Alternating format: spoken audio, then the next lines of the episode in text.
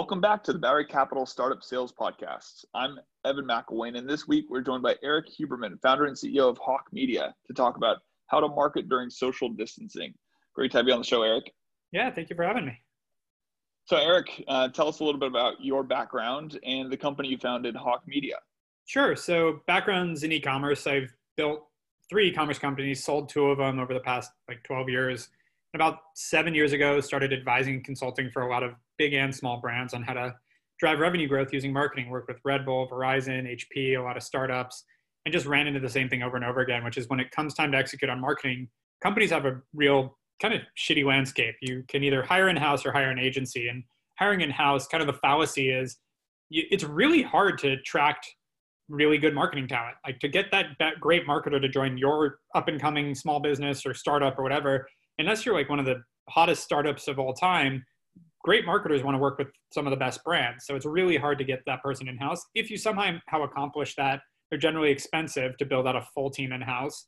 And then if you accomplish both of those, now you're operating in a vacuum. And so you've got the whole team in house. You don't have any view on what's going on in the market. And especially in times like now, you don't have that outside perspective to actually help you pivot and change and adapt, which is super needed in marketing and why most companies use agencies. The problem on the agency side is 99% of them don't know what they're doing, aren't good marketers. It's really easy to start an agency. There's no barrier to entry, but they, you know, they're full of snake oil salesmen and not good. They don't know how to grow a business. The few that are good tend to get really expensive, want long contracts, high minimums, something that makes them hard to work with. And so just hated the whole ecosystem, decided to hire my own team, each with their own expertise. So like a Facebook marketer, a search marketer, email marketer, web designer, et cetera, went back to these companies and said, hey, everything's a la carte, month to month, cheaper than hiring in-house.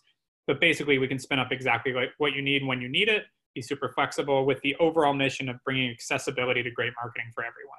And so that's how we started.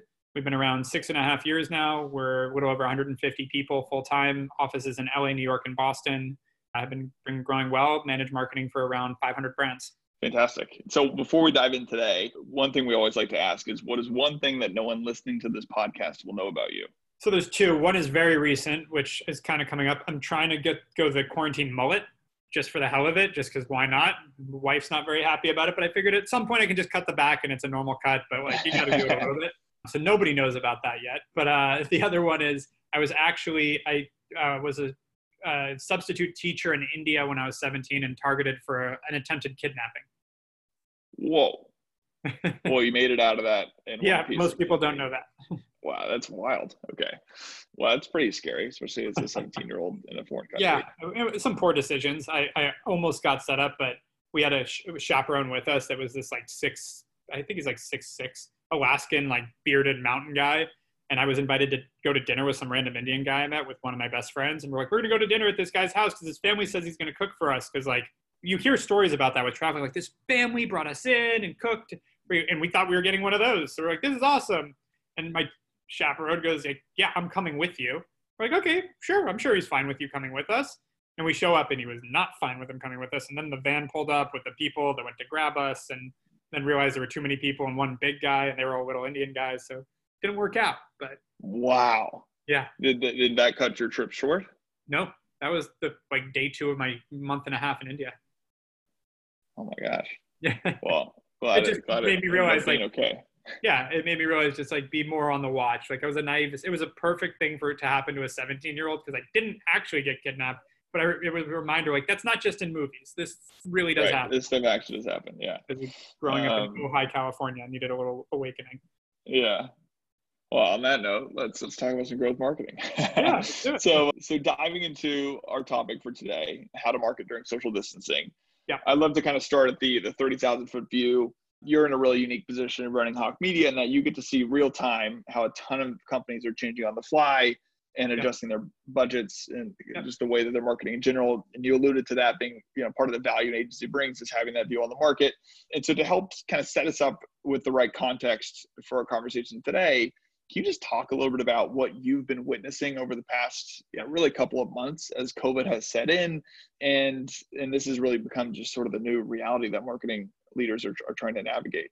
Yeah, I, I, would say, and it's changing weekly right now, which is thank God we're built for flexibility and like being nimble. This is how we work. So we're constantly shifting things right now. the like the words were in this together and un, what is it? Everybody uses the same phrase. Uncertain times. Those worked really well in week one. Don't say that anymore. like it's really about like not following what everyone else is doing, but actually speaking your truth and being authentic. Which by saying I'm authentic, you're kind of inauthentic. But like there's something that goes into like just really sitting down for a second, thinking like, what are people going through? What am I going through right now?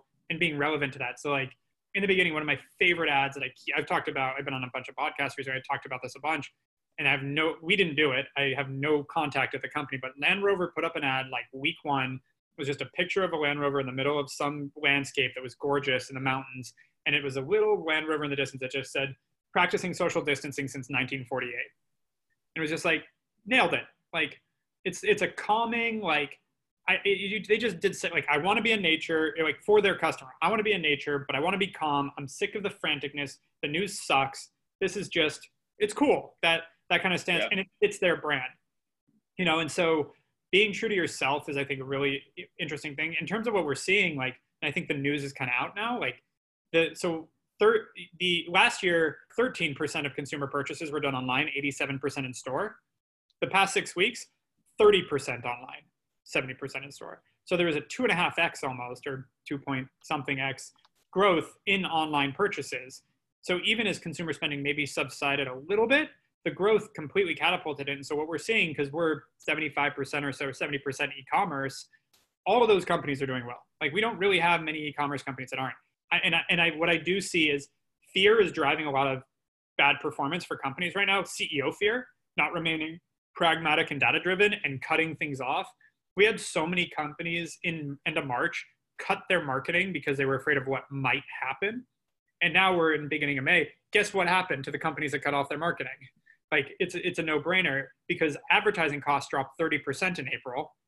So if you doubled down or even just maintained, you got way more returns out of it. And we've seen record months across the board. I'm talking high-end jewelry companies, swimwear companies, but I think still you're dealing with a lot of founders, a lot of CEOs that are holding back out of fear right now. I've mm-hmm. talked to them, I've met them, and like that's I, I don't agree with that leadership at this point. I think at this point, your job is to keep the jobs of your people. Your job is to push your company forward. Your job is to make a return for your investors if you have them. And unless you're doing harm with your product, which hopefully you figured that one out before COVID hit, I think it's a time to really push to do that. And that's how we've taken it too. You know, we my team has worked their butts off, including me, to not have to lay anyone off during this and to keep people employed. And we're in a beneficial position. We're impacted. We're down a little bit because we also have a big, we have car washes and chains of restaurants and all sorts of stuff that had to completely shut off their marketing, rightfully. But but we've been able to keep it together because everyone buckled down. I think now's the time for most businesses to do that. And again, back to the marketing thing, being optimistic, being you know, not we're in this together, but more like let's go let's be aspirational i mean that's the end of the day let's aspire to yeah. come out of this let's aspire to go back to the beach let's aspire to do the things we love to do i think that's a great way to, to set it up in terms of what are you seeing in terms of data on the ground and how companies are performing some going on the offense others going on the defense one of the things i'm curious to hear your take on in terms of you mentioned you know importance of not just doing this kind of wearing this together um, shtick, but really being true to yourself being authentic, but actually being authentic in a genuine way. What's your advice for companies that are working with an agency, whether Hawke Media or another one, and they're trying to be authentic, they're trying to be true to themselves, but they're also working with an outside agency? Are there are there things that they can do? Is there a way of collaborating that can help them stay true to themselves while also leveraging kind of some outside resources? Yeah, I mean, messaging, uh, authenticity comes from the messaging. The tactics, the leveraging Facebook ads, things like that, it isn't where you're going to hit or miss on authenticity. So it's just working very hand in hand on the messaging. And a lot of times, just in general, because authenticity is important across the board, it's just hyper important when people are sensitive, like right now. And so the the way to hit that is just to decide who is your company. Like I say who very specifically because you're the easiest like shortcut to do this is like think of your brand as a person. Who is that person? Be that person. And you know that's why celebrity brands work so well because it just shortcuts that. It's like it's this. It's you know it's brad pitt. That is who we are. And so if you you know and if it aligns right you have success honest company and jessica alba it, honest company was jessica alba that's that's how that works so you know uh, what's it aviation gin is ryan reynolds through and through. So the that that's the idea of like, would that person say this? How would they handle this? The way I've done it with my own business is our brand and our way we message is a lot of times me. So like mm-hmm. I just speak. I'll like I don't bullshit. It's like this is what I feel like right now. You know, I'm sick of Zoom meetings and webinars and things like that. So I was like, all right, well, let's not do it. We did a big conference a month ago. We, we did quarantine conference on April 7th and 4,200 CEOs show up for it. It was awesome. Had Daymond John speak and all these people. And then everyone's like, "You're you going to do it again? I was like, no, because I don't want to sit on Zoom for 10 straight hours again. I know you don't either. So now like this Thursday, we're doing a free magic show. Kids are invited because it's just like, I keep hearing all my friends that are CEOs, like, I don't know what to do with my kids. Like it's getting to the point where we've done everything and now they're super bored. Like, why don't we just help people out real quick? Like that's what I want to do. So we're going to yeah. do that as a company. It's things like that. They're like, I don't know if anything's going to financially come of throwing a magic show, but it's goodwill and, you know, it'll be fun and it's, it's fine. And it's those kind of things that like, I think also brands from a marketing perspective get way too stuck on performance and mm-hmm. direct performance. And you end up cutting off your nose to spite your face because the moment something like this hits, if you, it, now e-commerce is done well, but you know you have companies that are built on these hamster wheels. That the moment that things shift, the moment Google changes an algorithm or Facebook changes an algorithm, you screw your whole business if that's how you built it. You're on a mm-hmm. hamster wheel. So it's like building just community around your brand is super important. And in a time like now, you that's one of the bonuses is you can do it really well. You can act. People all love to be in community when they're going through something like this. So if you create the environment for them to do that and create an ecosystem, people will jump into that. So no matter what your brand is, you know, we have an investment in, you probably know the company, The Sill. They're crushing it, but they've spent five years investing in community so that like it wasn't all about customer acquisition when this hit. It's like just everybody already like they already had this massive community that wanted to support and be a part of it. Yeah, so I think I think those are some great points, and especially when you think about longer term strategy, the importance of of building that community so that it, your company can withstand some of these external forces that are outside of your control so kind of putting that aside looking more at the short to medium term. So there are you know a couple different buckets of companies. Let's take one bucket which is companies that have traditionally really relied on for their top of funnel they've relied on events they've relied on trade shows conferences yep. that are in person. Yep. um, we see this often in vertical saas when they're disrupting you know uh, some some older industries. And they now find themselves having to completely redo their approach uh, yep. to marketing and driving top of funnel leads. Um, and so when i think about marketing in normal circumstances. I think about you know taking your time, being thoughtful. You build up the content and the SEO. Um, you're thoughtful and patient with how you A/B test. You're tweaking. You're optimizing over time. Building up your social media organically. Um, building that community that you just talked about. Now you know you've got all these companies that are trying to execute on this stuff on a tight timeline because they feel like they need leads now. So uh, let's talk through that a little bit. What's kind of the best yeah. way to accelerate creating your digital marketing strategy for companies that don't have a whole lot in place at the moment. And then also kind of within that how do you think about prioritizing those different elements? Because it can be overwhelming to, to yeah. try to tackle all this stuff at once. Well and I, I think it depends on the business but if you're talking saas and let's say enterprise saas a few things. One if trade shows and all that was traditionally where you got business reaching people is easier than it ever has been. Like everyone's stuck in front of their computer in their living room all day. So like or their home office, whatever they're dealing with. So you you can reach about anyone. Every, there's tons of online events. There's tons of networking things that have popped up. There's tons of webinars. There's tons. There's literally tons of ways to get in front of people. So like I, we have a, obviously a sales team. There's no shortage of traffic and reaching people right now. It's it's going. Decision making slowed. So like people may not sign the contract this month. And so I actually had a meeting about this this morning uh, that was just an interesting perspective is just like just change your window. Stop looking at your monthly performance and maybe look at quarterly and just know that some people are going to punt. But if you think about your business as like you know how can i make june really really powerful?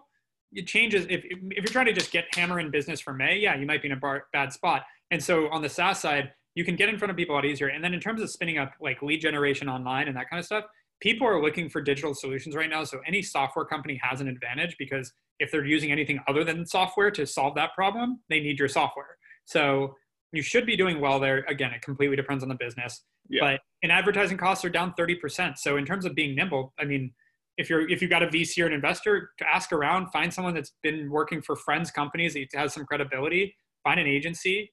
I'd go with agency right now because they should be able to they're used to onboarding quickly if you get the right agency and can get you going quickly. Hiring in-house, you're gonna have a ramp up time and a risk associated with that and I just go. Like it's worth the risk to you know jump on that. Again, you've you've also saved all the money you spend on trade shows and travel and all that. Divert that budget because pulling back on marketing will result in exactly what you expect it to result in. And that's the thing that mm. we've seen. And that's not a bias statement, it's a research statement in terms of in 2008, the companies that leaned into marketing did better. It's like yeah. the, I get fear drives you and you want to hold on, but the idea, this fallacy of cutting marketing to save revenue or to save profitability is crazy because your revenue declines as fast. And if you had a decent return on marketing, you are just screwing yourself. If you had yeah. if your marketing was a loss leader, like sure, if you're burning cash for marketing, you're not doing marketing very well. But if you're generating positive ROI on your marketing, cutting it is stupid. And so, which again, we've seen some people do sadly. But yeah, if you're a SaaS business, grab an agency for the digital stuff and then double down on all this digital networking going on because everybody still wants it. That's why we threw our conference in early April is because we saw I, I I had three weeks a month planned from March through June to be at basically two conferences a week all over the world. I was going to be in Amsterdam and London and France and all over the US and everywhere. And literally over two days, they all canceled that week before we went on quarantine. And I, that's when we were like, all right, well, I'm not the only one. Like Cannes Lion that I go to, which is a marketing conference in France, uh, there's 200,000 people there. They're all trying to figure out what to do. So we should do something. Like it's that again, in terms of marketing, be that center point for people, be that mm-hmm. community builder. And you, we were able to attract a ton of people. And so know now, okay, so now, eh, again, this is anecdotal, but people have Zoom fatigue. So maybe throwing another Zoom conference is the way to go. But what we've been doing is actually dinners. So we've been doing 10 person CEO dinners. We bring five, a partner brings five. They all want to talk to each other. We all used to do these dinners in person. And so we've been having our team host a bunch of these and they're going well. And then that'll get old, I'm sure, and we'll do something else. And it's just about that works for our business. That'll work for B2B in a lot of ways. And then on the consumer side, if you weren't already doing a bunch of digital marketing, you were just behind anyways, but this just accelerated the need for anything. And the, again, the good news is cost is so far down. You don't have to, this is, it's like basically reverted like two, three years ago on Facebook where you don't have to be that smart to make an ROI on Facebook ads. So just go do mm-hmm. it for a consumer brand. Like it's pretty easy.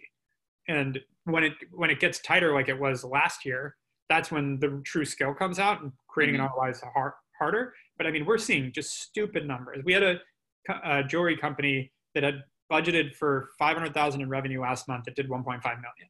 Like we're talking serious growth. And that's not, that's not an anomaly. There's a list, we have a list of 40 of these that were just mm-hmm. like, my team, like, you know, every, my own team was all panicked at the beginning of April, like what's going to happen. We don't know, you know, we're, some of them were, I was trying to coach our people, like stop telling people to pull back on their budgets. It's not the right move.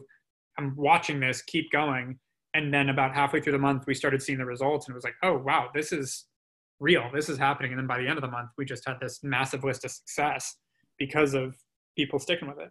Wow. Okay. So a couple things there. Uh, one i really like the idea of continuing to get creative and iterate with your digital events because i do agree you know you have seen kind of zoom fatigue webinar fatigue. And so important to think about how can we change the format to, to keep it lively. And I love that, you know, the magic show idea that, that you all are doing. I think that's, that's awesome. Well, it's a good example of that. You can't like Zoom and I get Zoom fatigue. You're like, you're so focused. It's not even, it's worse than sitting in the room with someone from an energy perspective. But I, I found myself exhausted the first few weeks of this. And so, you know, now what we're talking about is engagement is super important. Not just making someone stare at their screen, but like, you know, we're going to do like magic lessons as part of the magic show. We're going to do, you know, on the dinners, we're trying to do activities. We're actually sending people things to do. My wife was on a work networking call where they did, uh, they got taught how to make old fashions. So they sent them the whole kit and everybody made their own old fashioned, like engaging, like think, be doing something, not just yeah. sitting at your computer is a big part.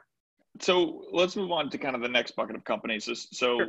we'll keep this maybe in the SaaS space just to, to try to get a little bit more specific and I think the majority of SaaS companies probably fall in this bucket where they're they're doing you know a, a, decent amount of digital marketing already. Maybe it's responsible for call it half their pipeline more or less. And what they've done historically, you know, it seems to be working well enough. But now too, they they've got a gap in their pipeline. They've got some extra marketing budget. Their events were all canceled. We've we've, we've mentioned that. So you know, is it is it as simple as all right, just pour some fuel on the fire, redistribute that towards whatever social uh, paid ad channels that you're doing? Feels like the answer is never quite that straightforward, but we'll love to hear kind of how you advise your clients. So here's what we're working on is you know, almost every proliferated business that's B2B is going to lose customers right now because they've probably got some sort of saturation in hospitality or, or there's a good chance one of their clients is struggling. So you're going to lose some customers in this, most likely. So the onus to bring in new business versus growing your existing book is pretty high.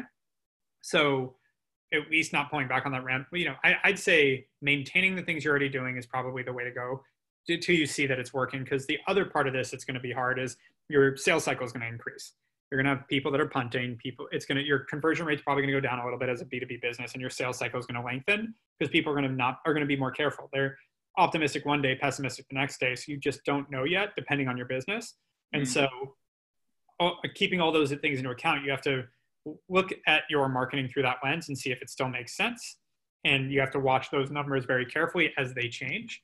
We're seeing like in April, things went slow across the board in terms of B2B, but I'm seeing in May already, you know, third into May, it's ramped up. So I think, again, to your question, assuming excess marketing dollars, it really just depends on the business. I, I hate to give a general general answer, but I would spend it because if that the reason that mindset is if those marketing dollars at trade shows was do, generating business for you just not spending it and saving that money means you're also going to lose that revenue so find an efficient way to replace that revenue and like for us i'm at a ton of conferences and trade shows all the time but it's a lot more of a community and trust builder for me than it is just like top of the funnel constantly and so knowing that i looked at how to replace that i wasn't going to put that money into facebook ads because that's not going to have the same effect I'm going to put that money into content. And again, these are online events we're doing and dinners and blah, blah, blah. So that I get the similar benefit in a, in a way that replaces that. Yeah, I think that's a good framework to, to think through it is yeah. what are not just leads, but kind of what are the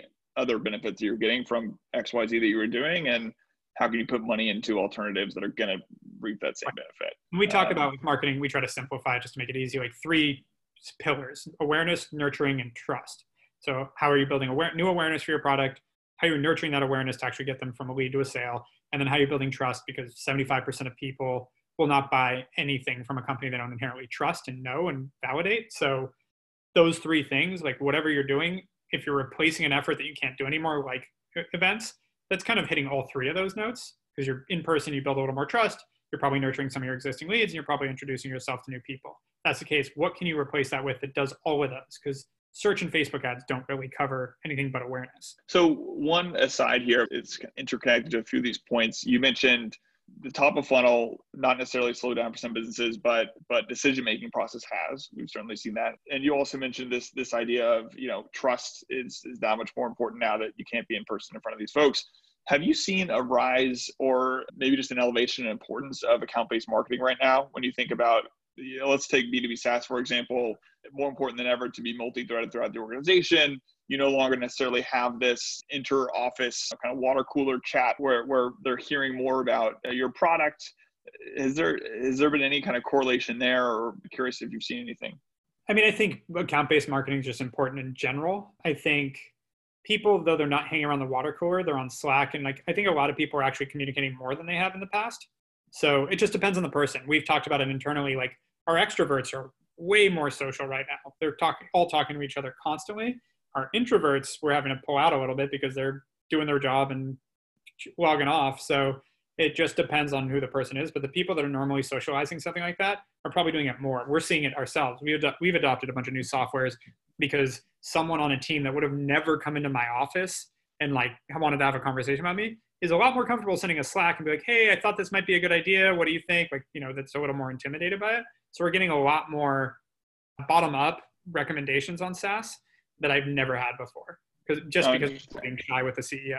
So we we yeah. got Obie is one of them, which is like a whole like information like automated chat tool in uh, Slack that's like it basically constantly stores answers to questions. So like when my team's trying to say like, hey, where did we put that case study? it records the answer so that next time it can just answer without someone else having to answer. So it just creates super efficient.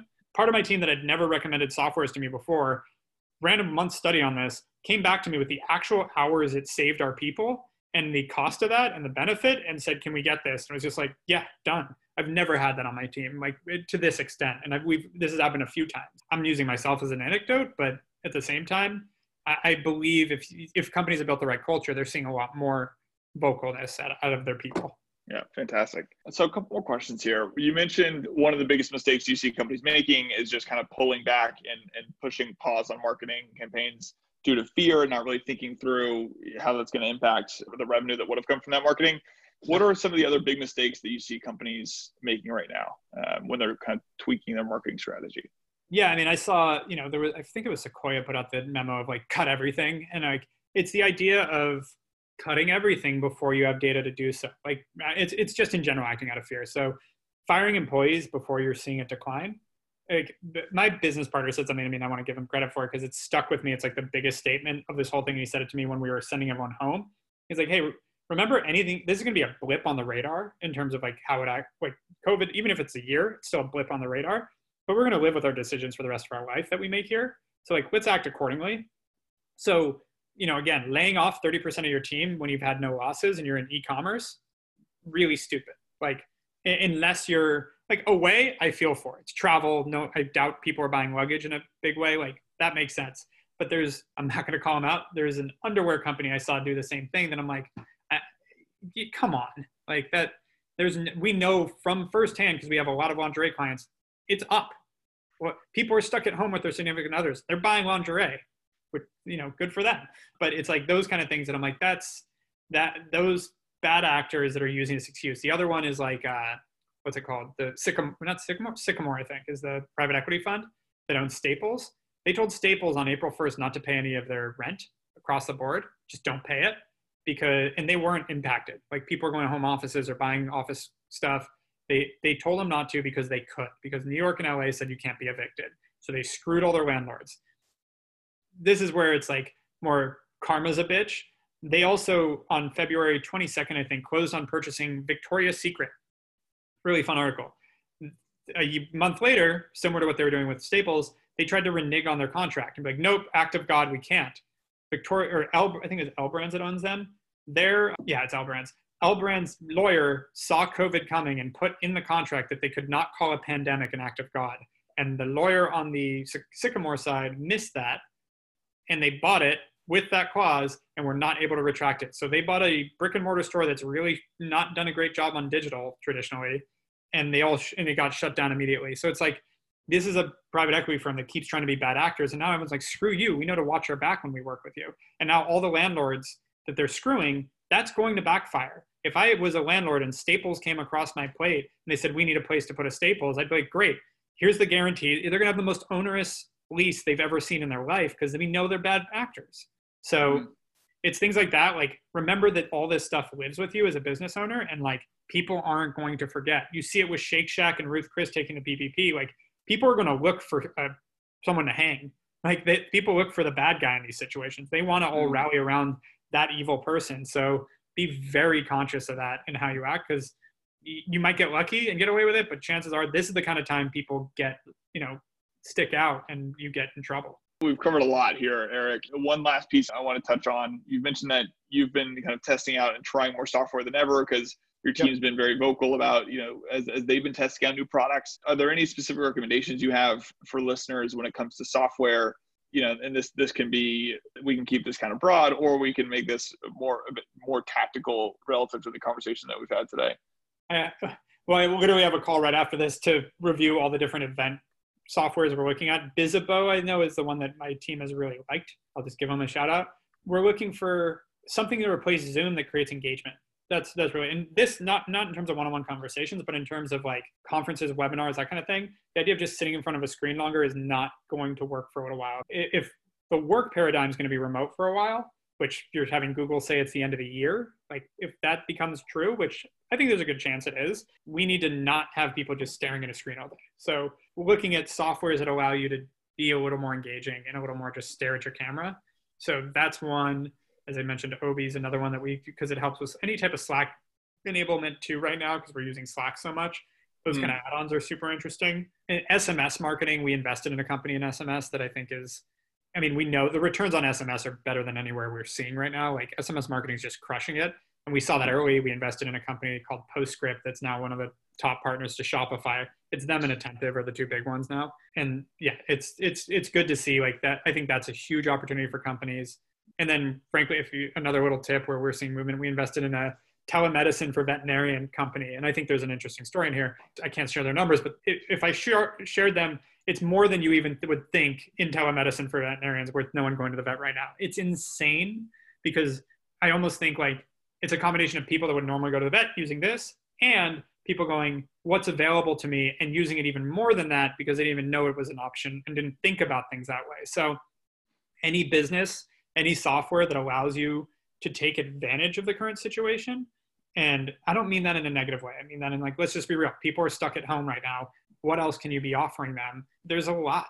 There, there really is. And again, it's don't think about just the computer screen either. Like I think people are looking for things to do now. That's why again, our this Magic Night is turns out it's already a hit, and it's you know we're we've got a few days left to actually promote the thing, and people want things to do for that. The last thing actually in that note, eh, if you don't have kids, which I don't, but everybody with kids is it's a it's the becoming the biggest factor of this whole thing is kids can't go to school which that's been for a little while but now kids aren't going to go to summer camp. Kids can't go out and play with their friends. Kids are getting antsy. What can you do for that? And whatever there's a lot of different angles of that. There's whether it's you know there's already algorithms to drown out the background noise with kids screaming in the background for people on zoom which that's one way to look at it but also like how can you help kids do things? Because kids don't want to sit on zoom talking to their friends. Like i was one of my neighbors has a 12 year old and she was saying like yeah like they're not going to get on zoom and talk about their feelings. Like they'll play video games video games have been a huge winner for kids in this which you have that whole sentiment about not staring at a screen though. So there's a lot of solves that are coming out of that. Like digital education is really interesting. Another friend has a company called game learning that is if you remember oregon trail it's mm-hmm. uh, of course. think about that but for all other historic events. So they're doing like Salem witch trials and like all these different games for different historic events. And I mean, they were ready to launch two months ago. It's like crazy the timing. And um, they've onboarded hundreds and hundreds of thousands of people in two months because they created, so like, talk about a need. I want my kids to yeah. learn something, but they're not going to want to sit at home and stare at Zoom with their teacher talking. So those kind of solutions are super interesting. In terms of SaaS for business, I mean, I think, frankly, most businesses are already tech enabled. We're using the things. Like for us, March 13th, I just like they declared a national emergency. I sent it to everyone home and said, I don't know when we're coming back. Go turn on Slack, go turn on, you know, Google Hangouts, and we'll figure this out. We didn't miss a beat. Like I, I literally like as someone that didn't like the idea of being a remote workforce, like I think it's important to be together from a cultural perspective. Thank God we had built that because now like we're fine. Everyone's hanging out. We have happy hours. We're like I think some people are antsy, but it's not really affected the work quality we put out. Yeah, it's great. It, it just highlights the importance of, of, of, building that culture while you have the chance to be in person and also having the, the infrastructure such that you can seamlessly, you know, switch, switch to being remote. So Erik, I know we've covered a ton today. Are there any kind of final thoughts, tips, tricks you want to leave our listeners with to summarize? Yeah, I just say the main thing, assuming the listeners are a lot of founders, is like be proactive, like attack at this. There's not time to hold back. It's your, you're you're in a metaphorical battle. And I have a friend that's been on. He's an entrepreneur that also toured in Iraq and Afghanistan as a uh, Navy SEAL, and he said this is the most stressed out he was.